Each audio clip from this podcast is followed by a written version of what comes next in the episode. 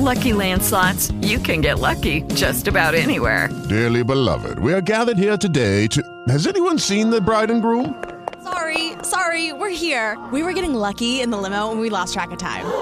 No, Lucky Land Casino, with cash prizes that add up quicker than a guest registry. In that case, I pronounce you lucky. Play for free at LuckyLandSlots.com. Daily bonuses are waiting. No purchase necessary. Void were prohibited by law. 18 plus. Terms and conditions apply. See website for details.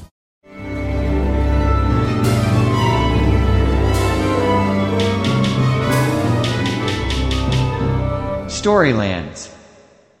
Una delle cose che mi sento dire più spesso quando parlo di magia è qualcosa del tipo ma io non, non mi fido, non ne so abbastanza, non, non vorrei fare casino.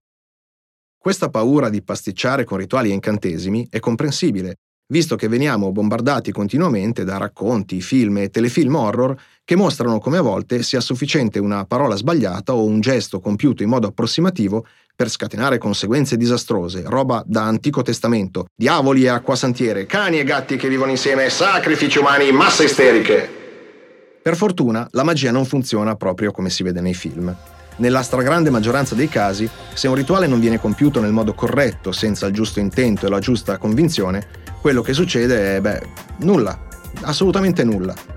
Una delle peggiori conseguenze a cui si va incontro, tranne rarissime eccezioni, è che la magia non funzioni e non avvenga ciò che volevate ottenere.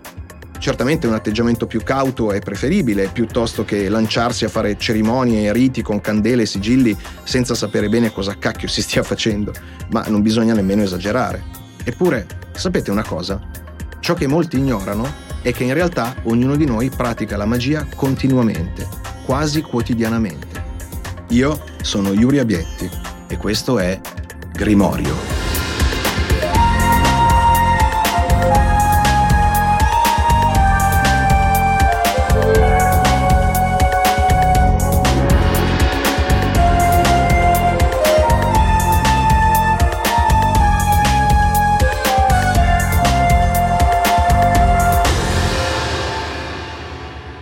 Iniziamo da un fatto. La magia è una pratica ordinaria e quotidiana che coinvolge ognuno di noi quasi sempre in modo inconsapevole.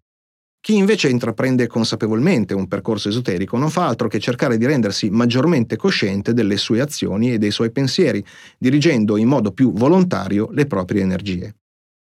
Oggi voglio elencarvi qualche esempio di come tutti quanti voi facciate magia, in molte occasioni normalissime, senza rendervene conto. Cominciamo dalla classica festa di compleanno. Siete seduti attorno a un tavolo insieme ai vostri amici, ai vostri parenti e ovviamente al festeggiato, di fronte al quale viene messa una bella torta con sopra un certo numero di candele. Tutti intonano un canto e nel frattempo chi compie gli anni deve pensare a un desiderio per poi soffiare sulle candele cercando di spegnerle tutte in una volta. Infine parte un applauso, gli auguri e si stappa lo spumante. La concentrazione dell'energia e dell'attenzione di tutti è sul festeggiato, sul suo benessere, sulla possibilità che possa esaudire i suoi desideri nell'anno a venire. Spegnere le candele dopo aver espresso un desiderio è un gesto rituale, così come battere le mani, un'azione che è considerata in tutti i circoli magici come una delle più antiche forme di bando ed esorcismo delle energie negative, insieme alla risata che certamente non manca in una festa di compleanno. Un altro esempio molto diffuso anche tra chi non si occupa di magia ed esoterismo è quello delle festività che vengono celebrate da moltissime persone nel mondo che non sempre sono consapevoli delle origini di tali occasioni o della ragione per cui si compiono certi gesti. Per esempio, mettere le lucine sull'albero di Natale è un rituale magico e religioso molto antico, appartenente all'universo pagano e che corrisponde all'antica festa di Iule. Questa festa coincide con il solstizio d'inverno, che è il momento più buio dell'anno, ma contemporaneamente anche quello in cui la luce ricomincia a crescere giorno dopo giorno, fino ad arrivare al solstizio d'estate. Anticamente, per favorire il ritorno del sole, si mettevano lanterne e candele sui rami di alberi sempreverdi. Pini e abeti, infatti, non mutano con il passare delle stagioni e sono un simbolo di permanenza dell'energia della Terra addobbandoli di luce si invita il sole a tornare a splendere nei cieli e a rendere nuovamente fertili i campi. Anche tutti gli altri principali sabbat del calendario ancestrale hanno una forte eco nelle abitudini del nostro mondo moderno. La festa di Imbolc viene oggi celebrata con il nome di Candelora. e consiste nella benedizione delle candele, simbolo della luce di Cristo che illumina il suo gregge. Come accade anche in molte altre feste, si tratta di una rivisitazione cristiana di un rito antico, il cui scopo era richiamare la luce delle divinità solari. La nostra Pasqua è una versione aggiornata della festa di Ostara, un'antica divinità germanica collegata con l'alba e la primavera. Festeggiata proprio durante l'equinozio, il 21 marzo, è un simbolo dell'equilibrio tra le energie della luce e dell'ombra e del ritorno della fertilità e della fioritura dei campi. L'uovo, oggi fatto di cioccolato e con dentro una sorpresa, è in realtà uno dei simboli più antichi e venerati della nostra specie.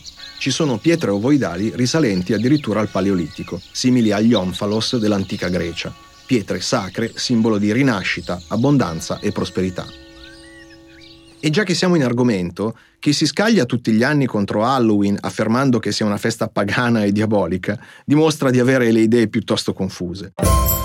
Halloween è la contrazione di All Hallows Eve, cioè la vigilia di tutti i santi, ed è una festa assolutamente cristiana che deriva dalla tradizione irlandese. Ancora oggi in tutto il mondo cattolico si celebra il giorno di tutti i santi il primo novembre e il giorno dei morti il 2 del mese.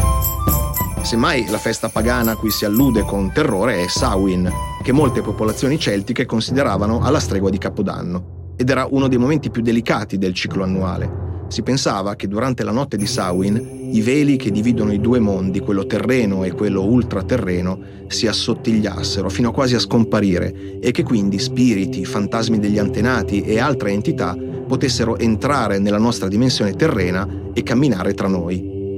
Indossare maschere da mostri, come i bambini che bussano chiedendo dolcetto o scherzetto, era un rito apotropaico che serviva a spaventare gli spiriti cattivi. E fare zucche con volti spaventosi, illuminate dall'interno da piccole candele, era un modo per mostrare agli onorati defunti la via del ritorno verso l'aldilà, evitando così che potessero rientrare nelle case e infestarle.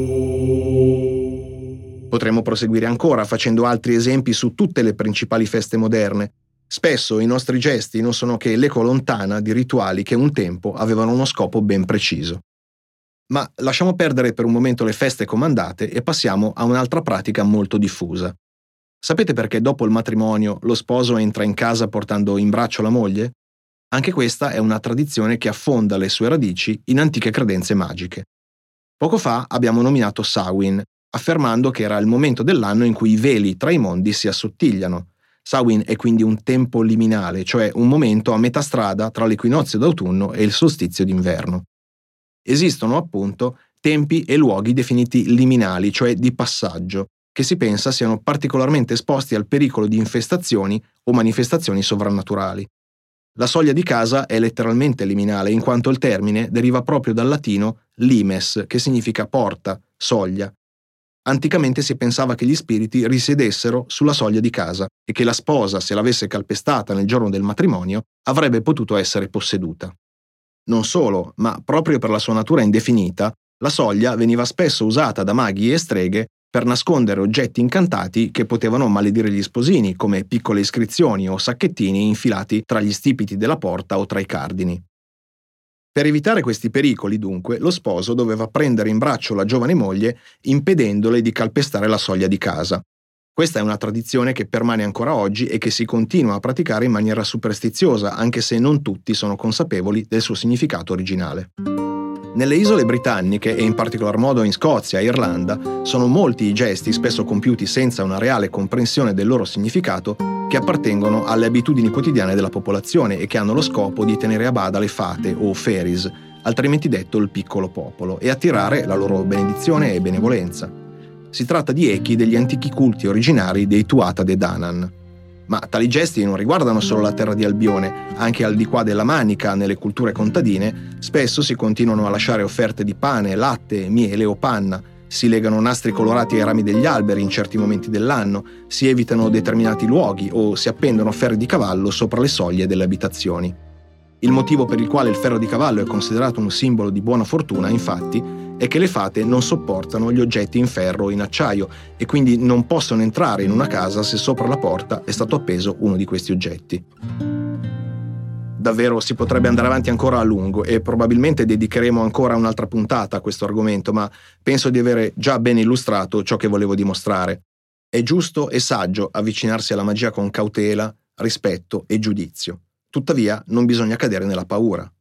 Alcune persone hanno reazioni negative anche solo a sentir parlare di certi argomenti, ma in larga parte queste emozioni sono ingiustificate. Tutti noi pratichiamo rituali magici quotidianamente, che ne siamo coscienti o meno, e tutti noi esercitiamo un potere, sebbene spesso in modo inconscio e senza una direzione precisa. Forse allora è meglio diventarne consapevoli e agire in modo più volontario e controllato, non credete?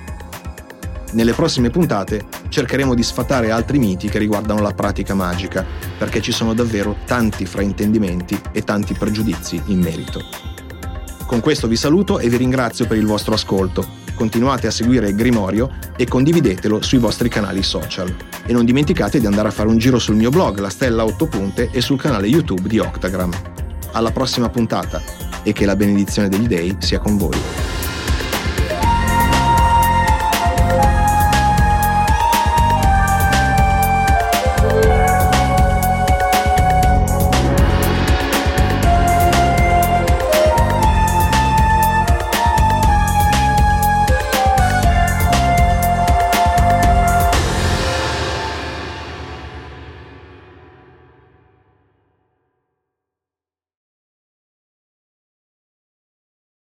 Is Ryan here, and I have a question for you. What do you do when you win? Like, are you a fist pumper? A woohooer, a hand clapper, a high fiver. I kind of like the high five, but if you want to hone in on those winning moves, check out Chumba Casino. At ChumbaCasino.com, choose from hundreds of social casino style games for your chance to redeem serious cash prizes. There are new game releases weekly, plus free daily bonuses. So don't wait. Start having the most fun ever at ChumbaCasino.com. No purchase necessary. Group. Void were prohibited by law. See terms and conditions. 18 plus.